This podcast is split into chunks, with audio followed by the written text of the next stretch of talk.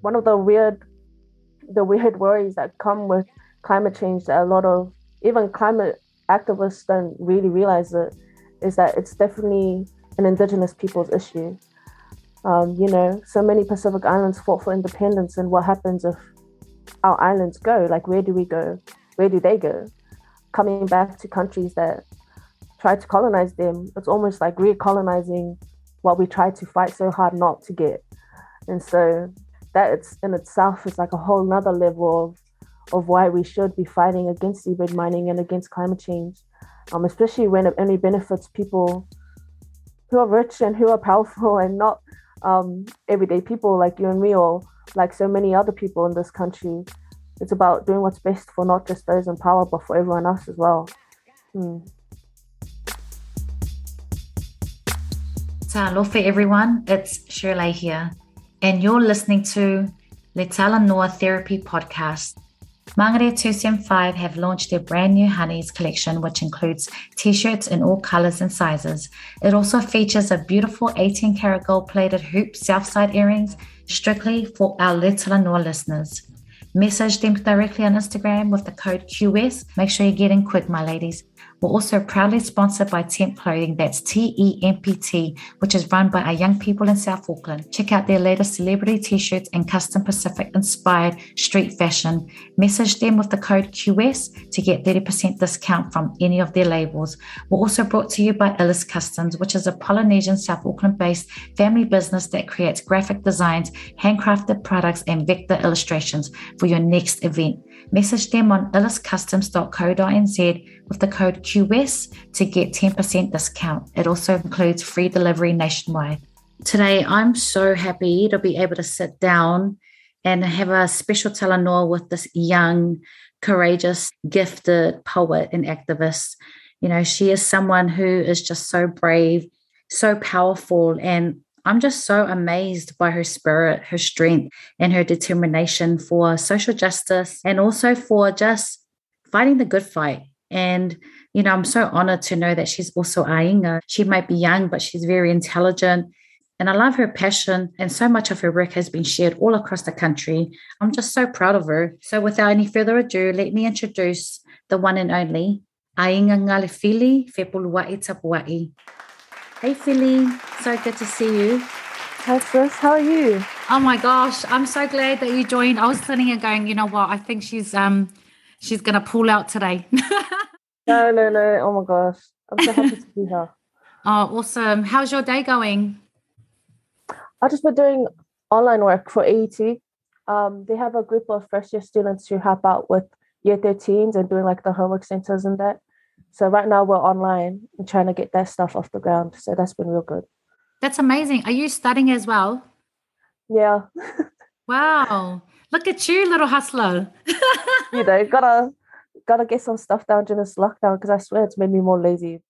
You know, I always believe timing is everything and I'm just so grateful that, you know, we've finally got around to it, um, having this Talanoa because I know you were so busy.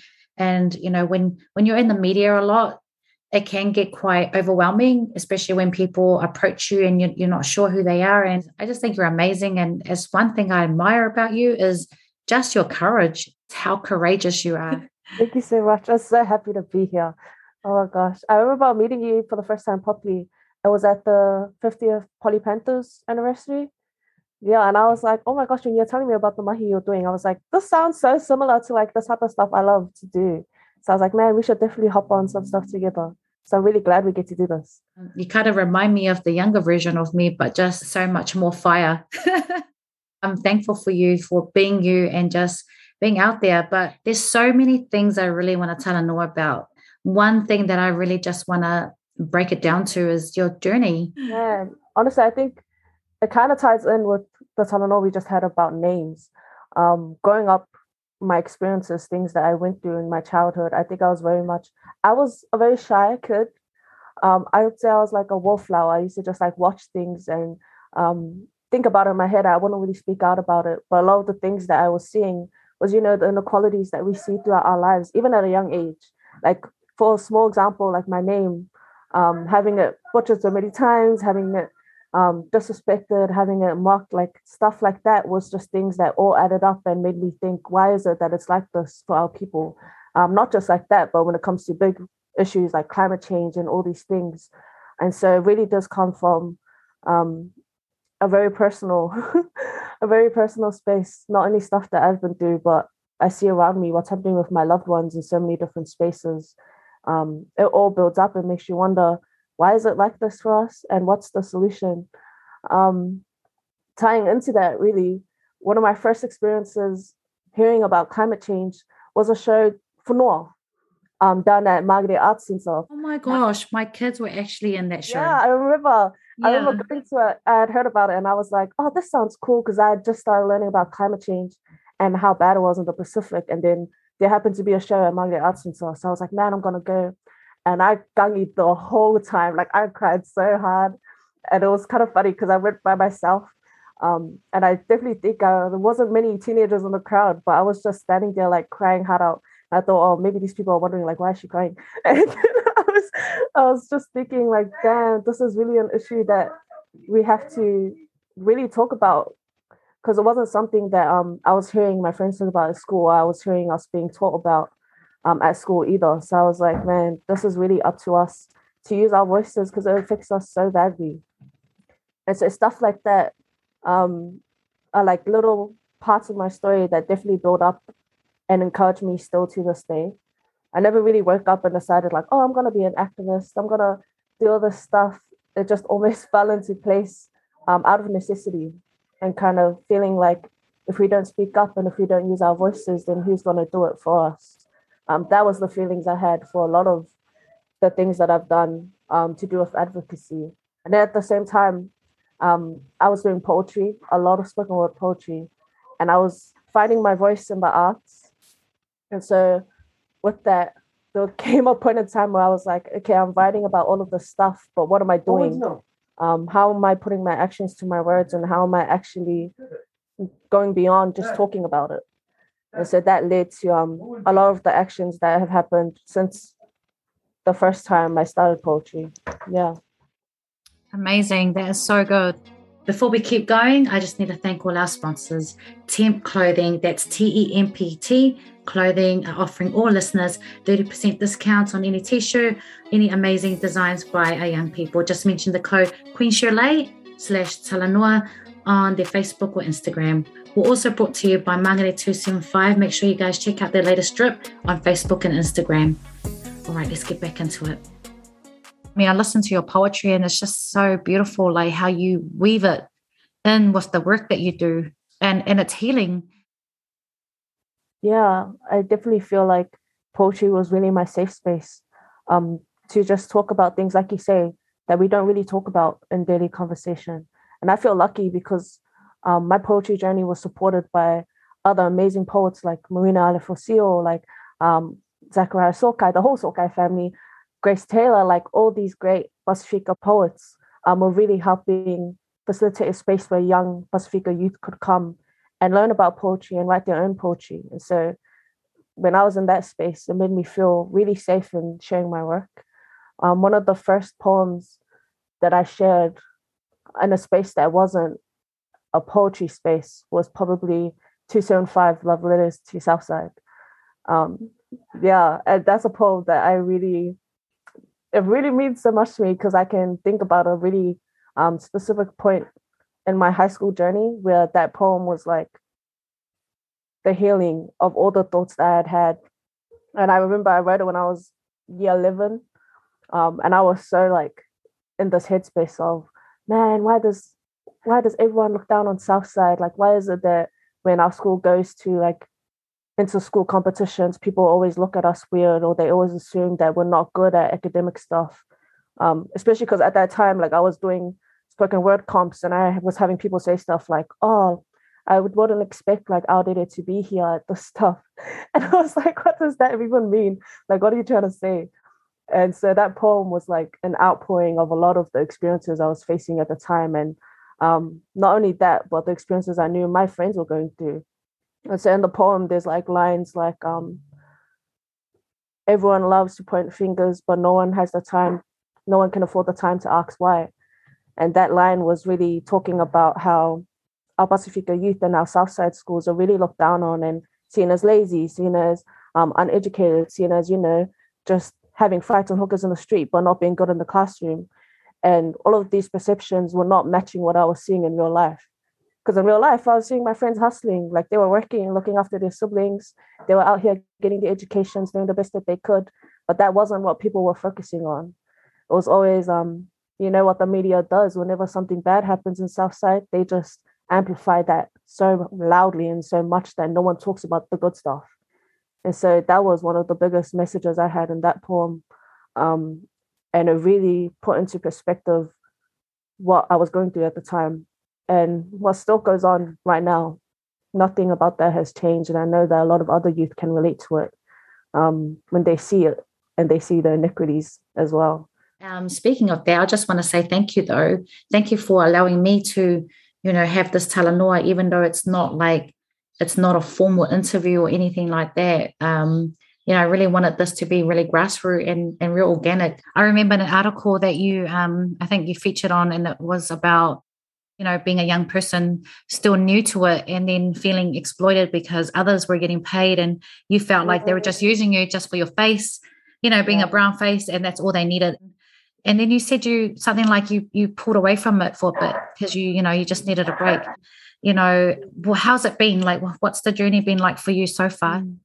i think um, because my work has always been really grassroots it's never really been um, something that was funded or something that was outside of the hood it was always homely and based on the community and so when I started going like around um, outside of my own circles and into all these places i wasn't used to i think um, i was really cautious that i wasn't diluting what i was doing mm. and that I wasn't trying to be, like you say, something that I'm not. Mm. Um, one of the things that I always, always said that I feel like the media never really wanted to focus on was that I wasn't supposed to be the sole voice and I wasn't supposed to be the face and I wasn't supposed to be um, sensationalized in the way that the media loves to sensationalize things. Um, and I always encourage them, you know, there's so many other people who have these stories and who have so much to say and have so much value. You guys should be looking for those stories as well, not just, you know, calling up who you know and having that person be the one to talk all the time. Um, and so it came to a point where I was like, I don't want to be that because I know that I can't, I can't talk about all the stories that we face because I haven't been through it.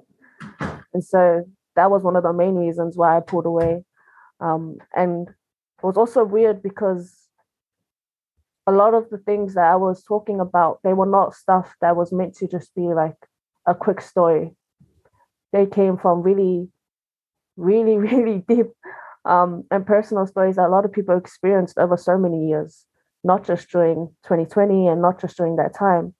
And so by coming back and pulling away, I feel like I did a lot of healing, not just going into um, spaces where it felt like I was talking to these people who were clapping and they were wiping their tears and they were saying, Oh, you're so great. But at the same time, I knew they were part of the problem. They were enabling systems that are affecting all of us in such bad ways, and they couldn't see that. And so that really put me in such a weird headspace that I just had to pull myself out and take a step back and really look at my own intentions and look at the ways that my work is actually affecting people um, and putting it back to where it all started, really. And so, yeah, there was a real risk of um, it going down the path that I didn't want it to go down and um, running the risk of being inauthentic. And I was like, nah, man, I don't want to be about that. Mm. And so this year has been a really, really good. Um, while it's been a break, it feels like a mental break, even though I'm I'm choosing what to do work that I feel really invested in, and it doesn't feel like you say it doesn't feel forced, and it doesn't feel like um, a quick story and it doesn't feel like people are exploiting me because it's work that's what a lot of people that I love and a lot of careers and organizations that I respect. And so, yeah, it's been really great. That's so good. I totally, I can totally relate. You know, I love that, you know, you staying true to what you believe in. 10 years ago, when I first came out with my first single, a few people would come up to me and say, Hey, you're the someone Nicki Minaj. It was like they had a, they had this image of me being something that they wanted me to be. So that's why I pull back from a lot of that stuff. Sis, let's talanoa about this incredibly important seabed mining campaign that you're part of. So our sea, seabed mining campaign, it's called Oceanic Voices. And so it's a campaign that's started by Greenpeace NZ. And the whole point of it is really trying to get our government to ban seabed mining in the Pacific. Because um, as we know, the Pacific Islands are at such a big risk of going underwater. And it feels, even now, like I've been doing climate work for a long time, or feels like a long time, for a couple of years. um, you feel like you're, you got so much wisdom, but you do for someone so young, you, honestly. nah, nah. I was just saying, like, even saying, like, there's a chance a really big chance that our islands could be underwater. It feels like something out of like a dystopian movie, like out of out of a book. It doesn't feel real. And I think that that feeling of and not feeling real, but knowing that there's such big effects even now in the islands with all the freaking hurricanes, everything that's happening to our people back at home, um, knowing that seabed mining is really causing a lot of those problems. Um, why wouldn't we want to stop it? government and companies' answer to why wouldn't we want to stop it is always, you know, money. And that's just not worth our heritage. That's not worth our traditions. And that's not worth the lives of our people. And that's really the reason why we wanted to come together and start this campaign to get some more um, acknowledgement out into the community, to get our people knowing that climate change really affects us first. And it's our problem just as big, it's just as much our problem as it is everyone else's problem as well. And so in our collective, we have a lot of amazing, amazing, amazing Pacifica leaders um, who are doing such great work in their own fields. We have Brianna Fruean, we have um, Dom Bo, JP Faraki, we have um, Therese, we have so many, oh my gosh. And the great thing about it is that we have so many great diverse personalities that we're able to come and say these stories in a lot of different ways. And so right now we've started um, pushing for the petition so this petition to go to government by the end of the year and ask them to ban it in New Zealand uh, will be such a great opportunity for our country to set the standard for other countries. Um, you know, New Zealand is seen as a, a leader in the climate space on a world level. And so if we stand up and start saying that this is wrong, that we shouldn't do that, I feel that other countries will look at that and try to follow suit as well. Hopefully, that's the goal. Um, but I know that so many Pacific Islands are really opposing seabed mining. And that just speaks to the fact that our islands know what's happening. They know that it's such a big deal and that um, they're already feeling the bad effects of it. And so that's really the big message behind our campaign and what we're trying to do and push out here. That's amazing. I love that. And um, you know, I love how you shared it on your Instagram that, you know, one day you want to go back to the islands and or you know take your kids your future kids to the islands and you know what happens if um you know there's nothing to show them or the mm. fact that you know you can't go because now houses have to be built at a certain level because of the rising of our oceans you know it's it's scary mm. it's such a scary thing to know and um, i love how you think like that you know you're really you're so optimistic about things and it's beautiful that you know you're raising awareness in so many levels have you been back to the island i went when i was a baby but i don't really remember um in my mind but i know in my heart i remember it. and mm. so it's exactly like you say, I want to experience it the same way that my parents experienced it when they grew up in the islands. Um, and I want my children to know that we don't just come from New Zealand. We have a homeland. We have a place where our ancestors bled and cried and fought for to protect. You know, um, one of the weird, the weird worries that come with climate change that a lot of even climate activists don't really realize it is that it's definitely an indigenous people's issue.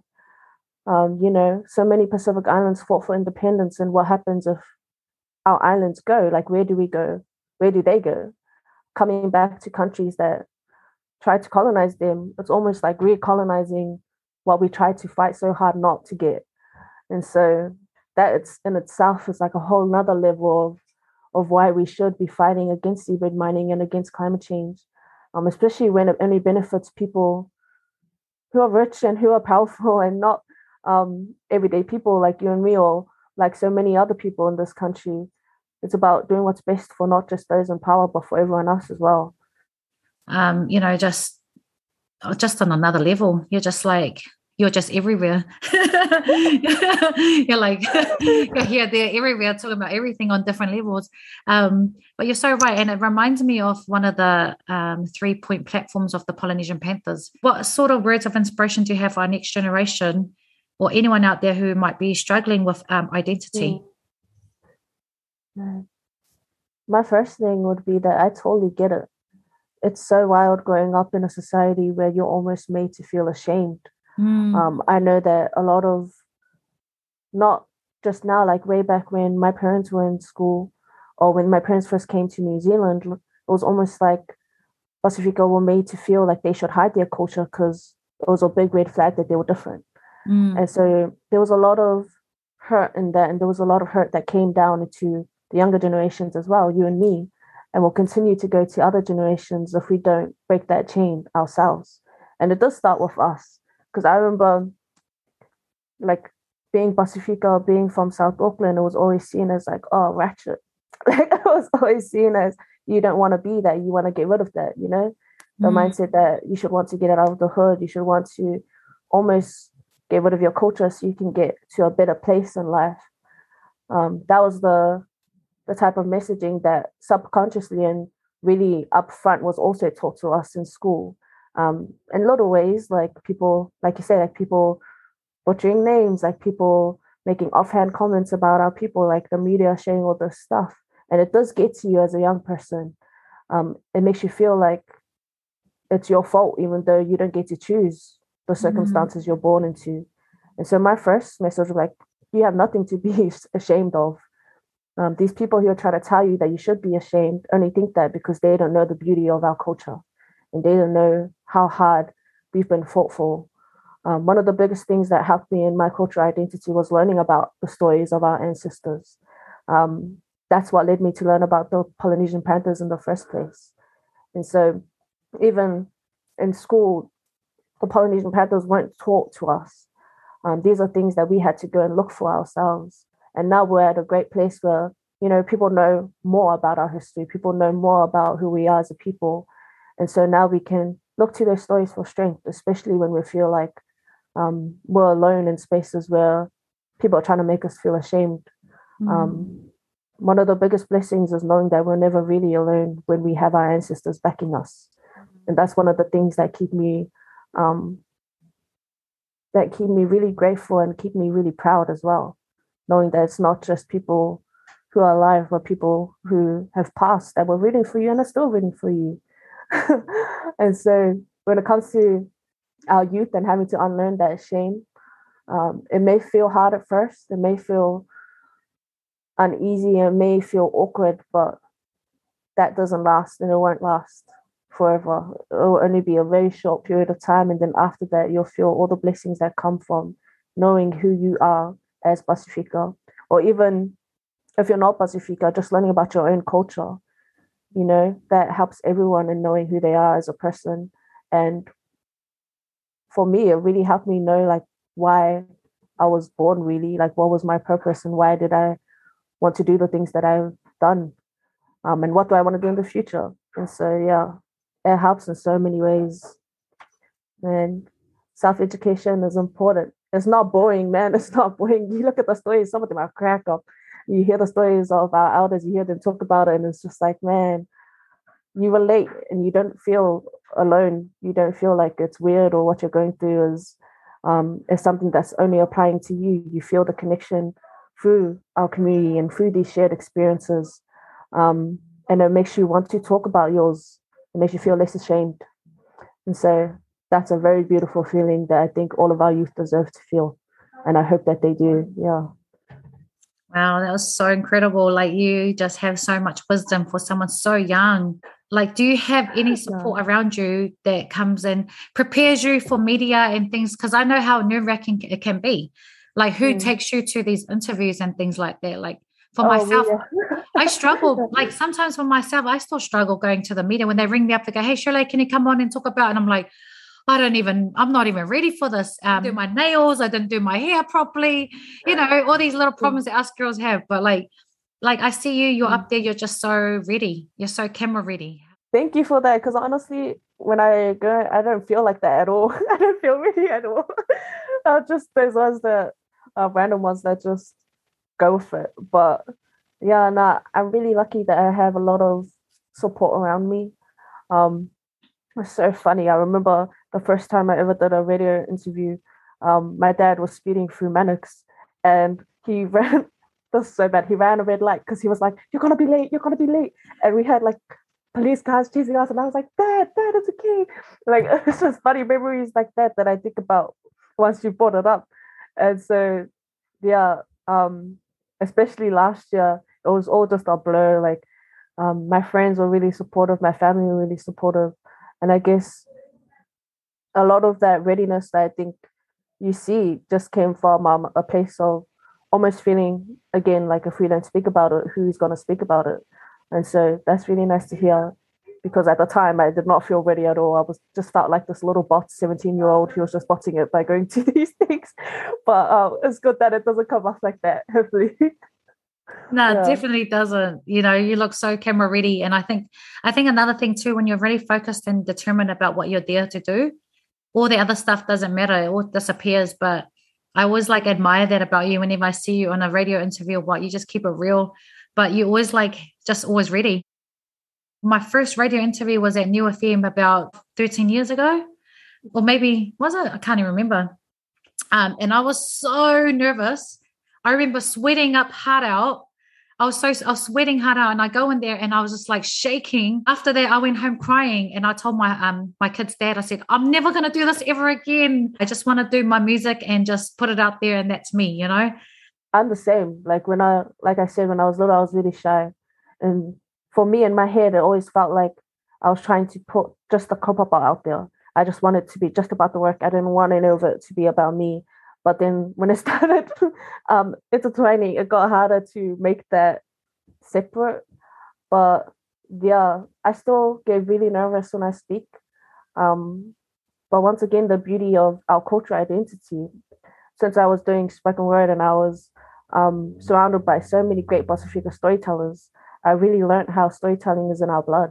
Mm-hmm. Like all storytelling, how um, we don't have it in language because we could easily remember things. We could um, one of one of my favorite ways that I've ever heard um, someone describe it was the girls Ngā Hine Pūkōrero, which was like an amazing Māori poetry collective. They have a line where they say um, speaking patterns into the air where they talk about like our storytelling. And I was like, man, like that's exactly how it feels when you hear our elders speak and when you look back into our history and you hear all these great stories. And so in those moments where I feel really nervous I try to remind myself that it's um not about me. I try to be like, okay, it's not about you. Don't make it about you.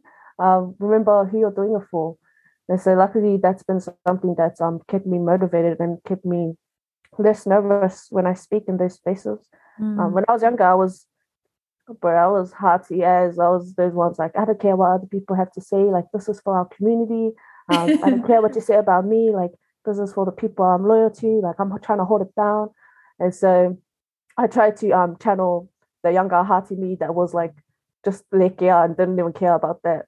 Mm. So yeah. I love that. I love that a lot. Like straight up, it it just makes sense. And um, you know, it's crazy because I feel that like over the years, you kind of just get used to it. Eh? It becomes just something natural, even though the nerves will always be there. But I love that you've got something that you can channel your mind to and knowing that you know you can go to that safe place for myself it's always my great grandmother i always think of her you know how mm. brave she was and also um, being forced as a kid to do lokamiki you know all that mm. stuff it's really helped i look yeah, it's like we're not even allowed to be shy i think it all prepared us for this because we don't really know why like sometimes when you're a young person you don't know what you're going to do and then mm. and then one day the lord just puts you in the path where this is where you're supposed to be your purpose and and you kind of just you'll you'll know when it just naturally happens. And I, I think you found your place in this world. You're out there using your gift as a young person. I mean, imagine what you'll be like in 10 years' time. You know, there's always going to be someone like hating on the side, but that's what drives us even more. Jump on Facebook sometimes, you know, there's always going to be a hater no matter what we do. Yeah, there was one um, back when I was talking about our RSE workers and the parallels between that and the raids around the time of the apology, that really got out of hand because people just took one part and they blew it up. And so I had posted like stuff in my story and it was like I was talking about it in sequence and someone just took the first part and was like twisting it to make it seem like I was um being disrespectful of the work of the Polynesian Panthers and oh. of um the work that our elders had done to get to that point. And I was kind of just like, what? Like that's not what I said at all. Like, why would you try to twist my words? And people were just like um buying into it because the person had deleted all the comments of people who were just like, that's not even what she said. Like people were saying, like, wait a minute, like I saw her post, that wasn't the point at all. Like those comments were all being deleted. And I was just like, oh, this person obviously like just doesn't like me. so I was like, maybe it's not even about like the issue, it's just the issue with me. And so I think that was this year. And so I've gotten hate before. I've gotten hate from like Palangis who, are racist, from people who don't believe in climate change. But at all of those times it was like, nah, I don't really care about it because I'm doing it for the community. But when you have um, backlash from the community that you're from, if it hits differently. Like mm-hmm. for me, I mm-hmm. was like, damn, like, is this really how people are reading like what I'm saying? Um, or and I was kind of just taking a time to reflect and I made an apology. I was just like, I'm so sorry if this hurt anyone who was involved with the mm-hmm. making of the apology or the people who worked towards it. Um, that was not at all my intention. Because I feel like self accountability is a big part of being a part of the community. You know, you got to be held accountable by the people around you. So on that front, I was like, man, I really looked at what I was doing and how to be more careful when it comes to stuff like that. But yeah, that was something that really just like threw me for a while. But it was also a massive learning curve because I was bound to happen. It's mm. bound to happen sometime. Yeah. Um, but at the end of the day, I, I said I'd rather be held accountable by the people around me than by those who don't know anything about mm. me or for, by those who aren't even from the community or experience the things that I'm talking about.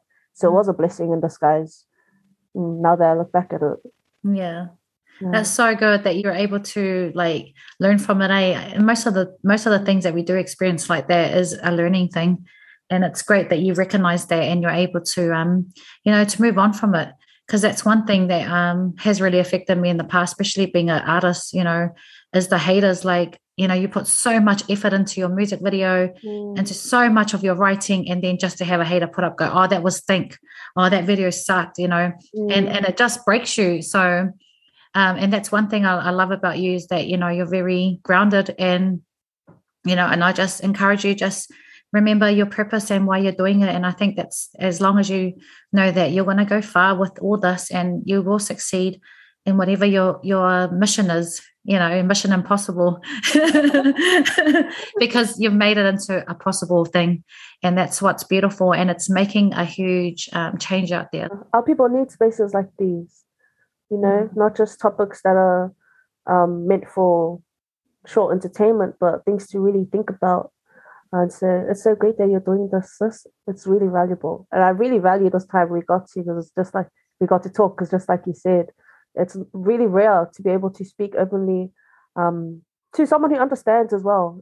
And I have shared experiences with not just a reporter I just met on the day and I don't even know what they're gonna do with the story type thing. Yeah, it was really great. Fili is such a remarkable, bright, gifted young woman. I really love that Talanoa so much. You know, you guys don't forget to sign her petition and help shut down any seabed mining here in Aotearoa and all across the Pacific. Let's get behind Oceanic Voices and share their links. Thanks so much, guys, for listening. I'm going to leave you with a track called Sisters in Zion featuring the beautiful Brenda Pua from Sisters Underground. Peace and power to the people. We are beloved spirit daughters of God. And our lives have meaning, purpose, direction. We are shining goddesses, symbol of real love, true followers of Christ, sent from above, dedicated, humble, meek, pure and high.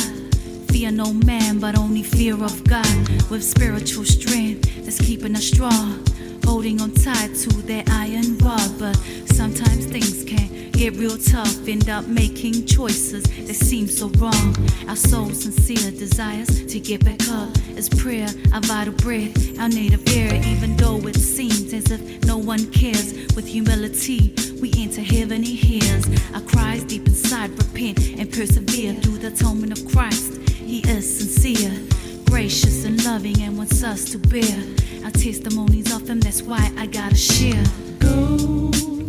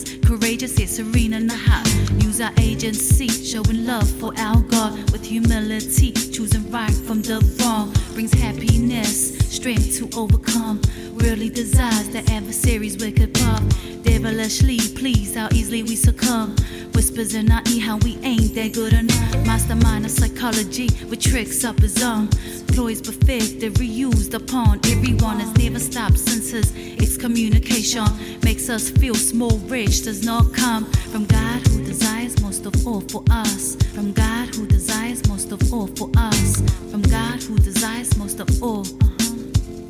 Sisters, you are one of a kind. Seek his guidance.